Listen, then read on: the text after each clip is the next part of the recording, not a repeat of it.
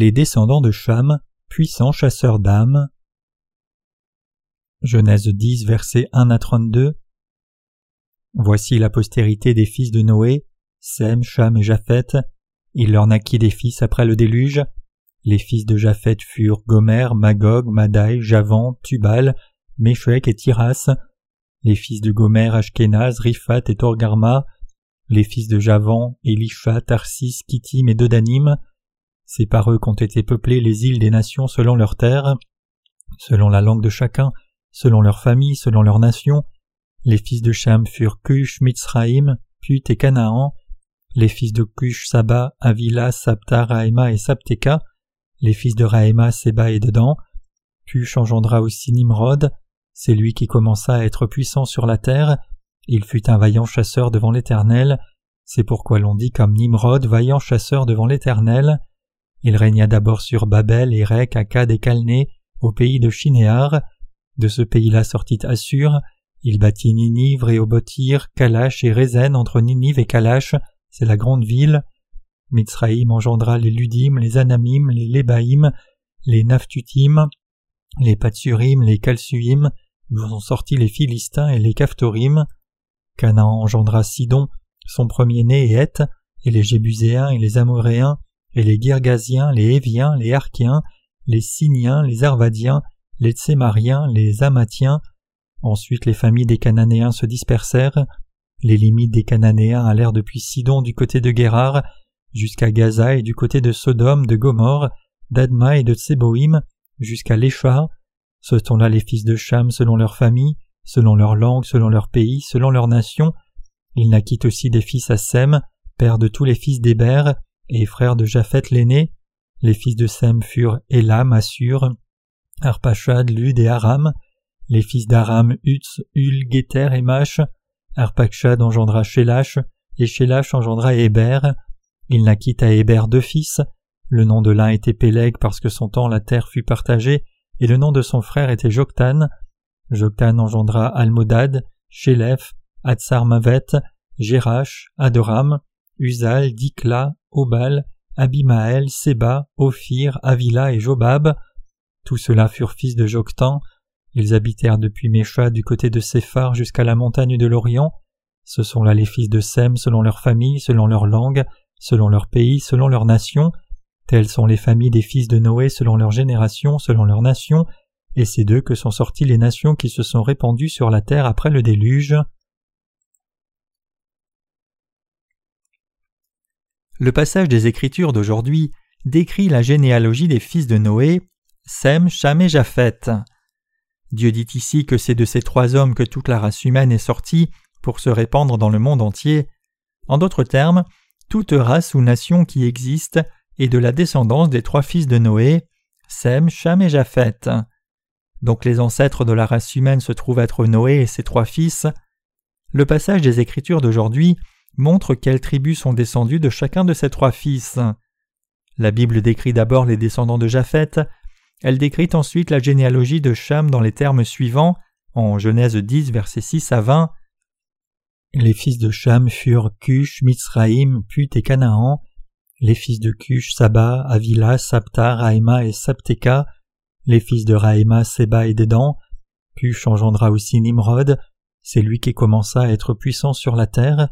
Il fut un vaillant chasseur devant l'Éternel, c'est pourquoi l'on dit comme Nimrod vaillant chasseur devant l'Éternel. Il régna d'abord sur Babel, Érec, Akkad et Calné au pays de Shinéar. De ce pays-là sortit Assur. Il bâtit Ninive, Réobotir, Kalash et Rézen. Entre Ninive et Kalash, c'est la grande ville. Mitzraïm engendra les Ludim, les Anamim, les Lébaïm, les Naphutim, les Patsurim, les Kasluim, d'où sont sortis les Philistins et les Caphtorim.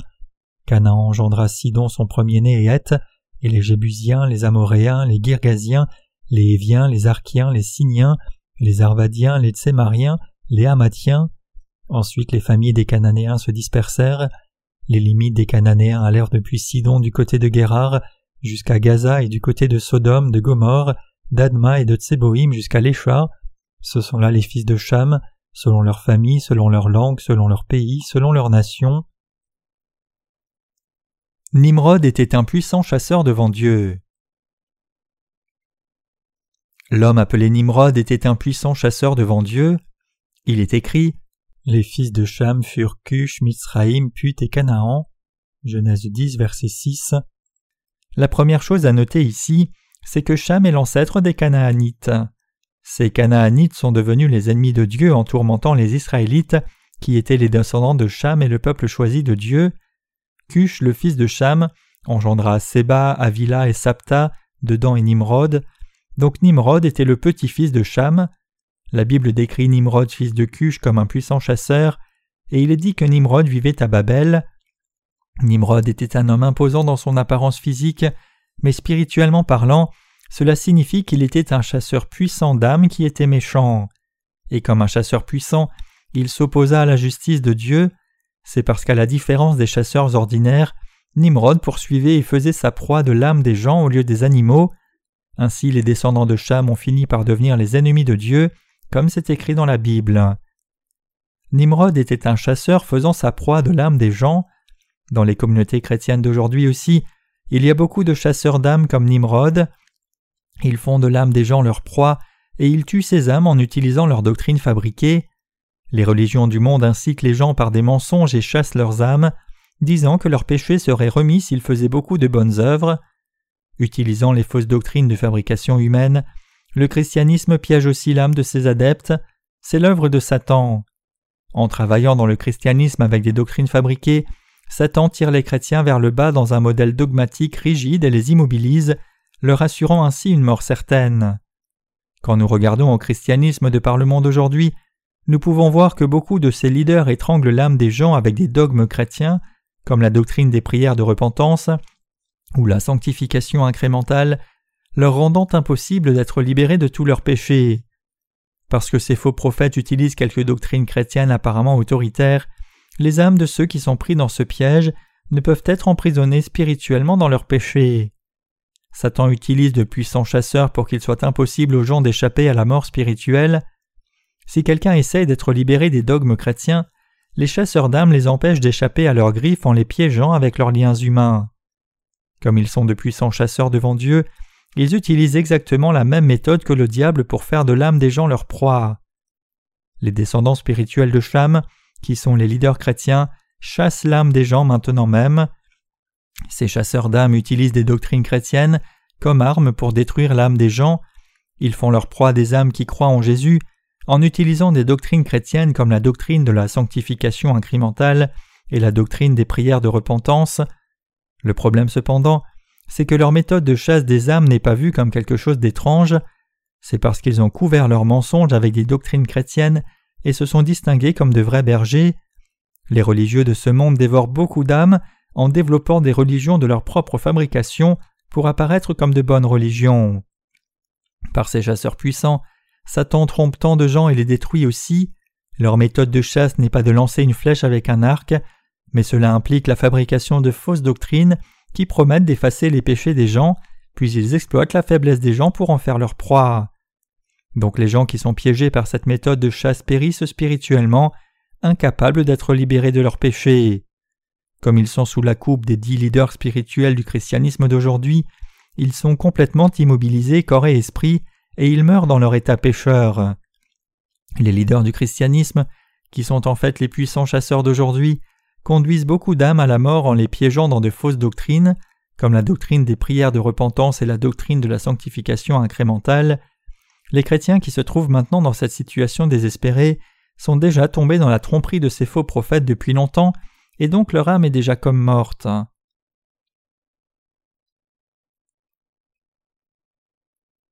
Ceux dont l'âme est chassée. Quand nous regardons aux diverses religions qui sont dans ce monde avec nos propres yeux, elles semblent toutes décentes et bonnes, n'est-ce pas? À nos yeux, les religions du monde paraissent toutes bonnes.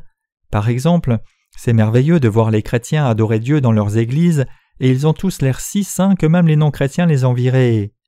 Ainsi, quand les non-chrétiens voient le christianisme seulement dans son apparence extérieure, ils aiment ce qu'ils voient, et il est peut-être assez naturel pour les gens de ce monde de ressentir cela quand ils voient seulement l'extérieur du christianisme. Les religieux d'aujourd'hui sont engagés dans tant d'œuvres caritatives qu'ils ont l'air d'anges.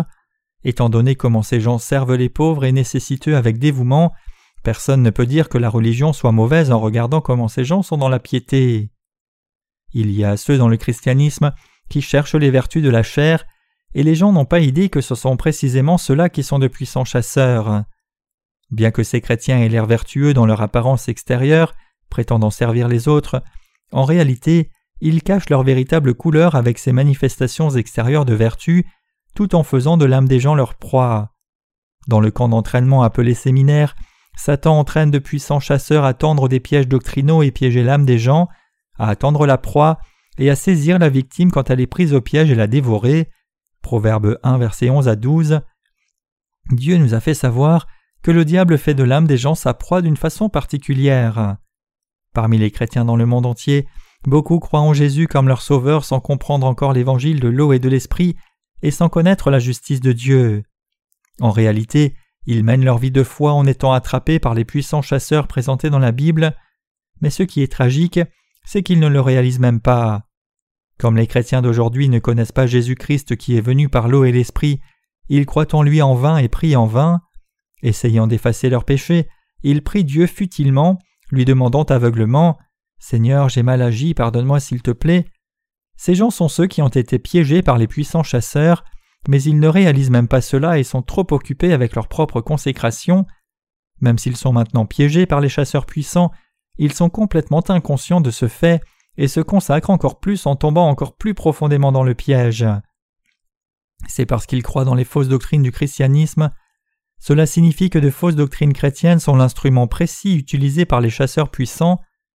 Vous devez saisir ici que plus ceux qui sont piégés par les puissants chasseurs essayent de s'échapper, plus les chasseurs utilisent des doctrines religieuses pour essayer de les détruire. Les puissants chasseurs gardent un regard attentif sur l'âme de leurs adeptes pour maintenir leur autorité et satisfaire leur envie. Ils s'assurent de la cohésion de leur organisation en donnant autant de fonctions dans l'Église que possible à leurs adeptes. Puisque les ministres qui travaillent avec ces leaders sont sous une surveillance constante, personne ne peut échapper aux griffes des dogmes une fois qu'il devient membre de l'organisation appelée christianisme. Comme l'organisation du christianisme ressemble à une pyramide, sa structure de commandement et de contrôle est inattaquable et opaque, donc en désignant quelques personnes pour garder un œil attentif, toutes les informations sont collectées et rassemblées jusqu'au sommet, c'est ainsi que le leader tout au sommet peut garder une surveillance constante sur tout le monde et contrôler ceux qui le suivent. Ainsi les chasseurs puissants font des gens leur proie avec des doctrines religieuses de leur propre fabrication et de fausses croyances. À ces menteurs, je pose la question suivante. Est-ce l'œuvre de Dieu que de faire des lames des gens sa proie, même si vous clamez croire en Jésus-Christ qui est venu sur la terre dans la chair d'un homme comme votre sauveur? Aujourd'hui, il y a ceux qui disent que la foi dans l'évangile de l'eau et de l'esprit est fausse, ils clament avoir reçu la rémission des péchés, même sans croire dans l'évangile de l'eau et de l'esprit, et ils attaquent réellement ceux qui croient dans ce véritable évangile. Quand on leur demande Par quelle foi alors est-on sauvé du péché? ils disent L'on est sauvé en croyant seulement dans le sang de la croix, même si l'on ne croit pas dans l'évangile de l'eau et de l'esprit. Ce sont précisément ces gens qui sont de puissants chasseurs d'âmes devant Dieu. Les justes croient que la vraie rémission du péché est reçue seulement lorsque l'on croit qu'en le baptême que Jésus a reçu de Jean-Baptiste et le sang qu'il a versé à la croix. Par contre, les chasseurs puissants d'aujourd'hui disent Non, ce n'est pas vrai. Tout ce que vous devez faire, c'est croire dans le sang de la croix seule. La Bible ne dit-elle pas qu'Abraham a été justifié en croyant dans la parole de Dieu? Donc dans la parole de Dieu, si vous croyez seulement dans le sang de la croix, vous devenez juste. Mais leurs paroles et leur foi sont en vain. Nous pouvons voir qu'ils prennent en fait part à l'œuvre du diable qui est de détruire l'âme des gens. Ceux qui sont nés de nouveau en croyant dans l'évangile de l'eau et de l'esprit ont du discernement spirituel, et donc ils peuvent distinguer le véritable évangile des faux. Vous devez réaliser que lorsque les puissants chasseurs s'approchent des gens qu'ils visent, ils approchent toujours avec de fausses doctrines chrétiennes. Armés de ces fausses doctrines, ils travaillent dur pour amener la mort spirituelle aux chrétiens. Les faux leaders dans les communautés chrétiennes d'aujourd'hui insistent aveuglement. Croyez en Jésus, vous serez alors sauvés du péché. Par contre, ceux qui croient dans l'évangile de l'eau et de l'esprit, qui est la justice de Dieu, disent Quiconque clame demeurer dans le christianisme mais ne croit pas dans l'évangile de l'eau et de l'esprit dans son cœur, est comme les chasseurs puissants montrés dans la Bible. Les faux leaders du christianisme sont devenus les chasseurs puissants qui font des fils de Dieu leur proie. Maintenant même, nous avons foi dans l'évangile de l'eau et de l'esprit que Jésus nous a donné. Cette foi est la vraie foi. Dans nos cœurs, comme croyant dans la justice de Dieu, il y a la foi dans la naissance de Jésus-Christ par la Vierge et en son baptême reçu de Jean-Baptiste, son sang versé à la croix et sa résurrection, et nous croyons aussi en l'ascension de Jésus, sa seconde venue, le royaume millénaire à venir et le royaume éternel des cieux. Ceux qui croient vraiment dans l'évangile de l'eau et de l'esprit ne peuvent que remercier Dieu.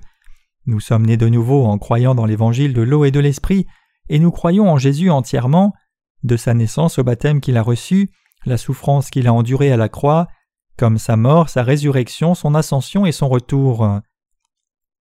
Cependant, ceux qui ne croient pas dans l'évangile de l'eau et de l'esprit disent que le salut s'obtient en croyant seulement dans le sang qu'il a versé à la croix, méprisant ainsi le baptême qu'il a reçu. Nous pouvons voir que lorsque quelqu'un essaie d'être sauvé et de recevoir le Saint-Esprit selon leurs enseignements, un travail exorbitant lui est demandé.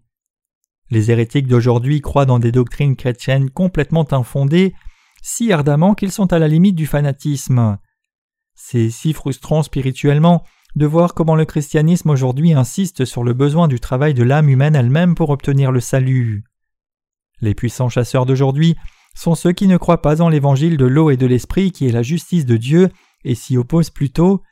Cham a attaqué les propres faiblesses de son père et s'est opposé à la volonté de Dieu, et comme ses descendants spirituels sont toujours dans ce monde, il tourmente les justes qui croient dans l'évangile de l'eau et de l'esprit. Ces chasseurs d'âmes continueront d'exister jusqu'à ce que notre Seigneur revienne. Satan empêche les gens de ce monde qui ne sont pas nés de nouveau de croire dans l'évangile de l'eau et de l'esprit, la justice de Dieu. Il détruit l'âme des gens avec de fausses doctrines chrétiennes. Cependant, Satan est incapable de vaincre le peuple de Dieu qui croit dans l'évangile de l'eau et de l'esprit. Ainsi, au lieu de vous inquiéter en vain, pris dans les doctrines chrétiennes semées par Satan pour vous faire périr, vous devriez réaliser la justice de Dieu et y croire, et ainsi être libéré des chaînes des puissants chasseurs d'âmes, pour faire partie du peuple de Dieu qui s'oppose à eux et qui glorifie Dieu.